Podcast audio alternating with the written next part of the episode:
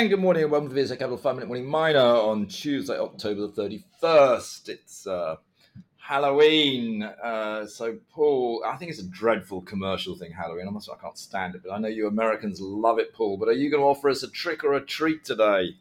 Well, I think you get a little bit of both. I think that's for the good fun part. Well, I, I hope there are some treats because in this market it's not easy to find them. Uh, but okay, why don't you? Uh, you better, I'll let you decide which you want to start with. You want to start with the trick or the treat, Paul? Off you go. Oh, I thought I would start here with uh, the update uh, that was uh, given by Pensana on the Longonjo um, mine project in Angola. good pieces of information there on what kind of progress they're trying to make here as they try to reschedule and redesign this project such that it's more uh, financeable is the best way to put it uh, to get greater interest on the mine, the rare earth mine there on railroad in Angola and close to the coast as well. So uh, they did uh, redesign it to, be a modular type facility to have a total capex right around $200 million US. They do have several banks involved in provide in working up the credit terms here for pr- providing uh, at least 60% of the financing available or otherwise needed, and as much as 75%. And then the, the balance of equity would otherwise be arranged through potentially here things like the UK Investment Bank and uh, things like that uh, toward the funding requirements. Um, so they are aiming to get it fully funded through its subsidiary, the Ozango Minerals, which is 84% uh, owned by Pensana and owns 100% of the project. So it'll the funding would be at the subsidiary level. So they also released their annual report today, uh, which is a pretty um, otherwise uh, standard uh, for the uh, companies that are getting their news out for the year end as Pensana does at the end of June 30. It's also a sort of sister company almost to uh, Alkemy Capital, uh, which is building the Thames Valley lithium hydroxide plant, uh, both chaired by Paul Atherley.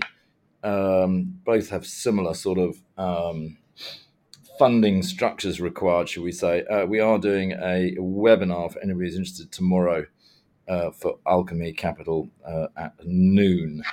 Uh, if you're interested in that, do get in touch with us and we can link you into it. Okay, if that was the treat, what's the what's the trick? what's the trick? well, the uh, trick would be the kind of news, I guess, that uh, we got the, here in the uh, financing markets, and that is, is the if it isn't uranium, uh, then it uh, otherwise is really struggling here at this point in time. We had this sad news here out from Arcelor over the uh, weekend too of the mine blast there in Kazakhstan that has killed a number of people but there was no fire, which is a good uh, situation uh, for that. So the mine would be able to get restarted relatively quickly in that regard after the uh, investigations would be uh, completed. But Arcelor does intend to turn this coal mine over to the state uh, in relatively short order. Obviously, always sad whenever there is a an injury or a fatality, as there has been here. So uh, very sad. Um, it's maybe worth just, I mean, it's worth mentioning. I think we had a quarterly update from Yellowcake today. Uh, I don't think the update tells you much, particularly. I don't know if you read it, Paul, but I mean, what it obviously does give is quite a long piece about the outlook for uh, the uranium market in general. Uh, clearly, as we all know, there are some mega uranium bulls out there. Uh, I think we we slightly differ in our views, Paul. I, am not so convinced. I think you're a lot happier, should we say. Um, but that's one to read potentially. And there's also a lot of quarterly reports out um, from a whole load of companies. I won't go through them all. Um, but one, Atlantic Lithium, is obviously one that people uh, follow a lot. It's got quite a following. Uh, they've obviously got their mining license now. Um, and so I just mentioned that, but I don't think the update tells you an awful lot, does it, Paul? Uh, yes, and I would say just on behalf of uh, my viewpoint on where we think uranium is going, or my, I think it's going, I don't see a whole lot of upside remaining in uranium as long as we don't otherwise have a significant policy change around the world on the um, uh, the uh, uh, uh, permitting around what would be modular reactors. otherwise, yes, we have improvements in other the intent to large uh, build large plants, but they don't really make the really big significant change in uh, annual uh, yellowcake need that uh, modulars would otherwise need. So uh, I'm a little bit cautious. Uh, we've got a price of $73 a pound in uranium, and I can't see too much more on top of that until we see some policy change. Ah, well, we've fallen into the same camp almost, but I'm obviously a hardcore SWB man.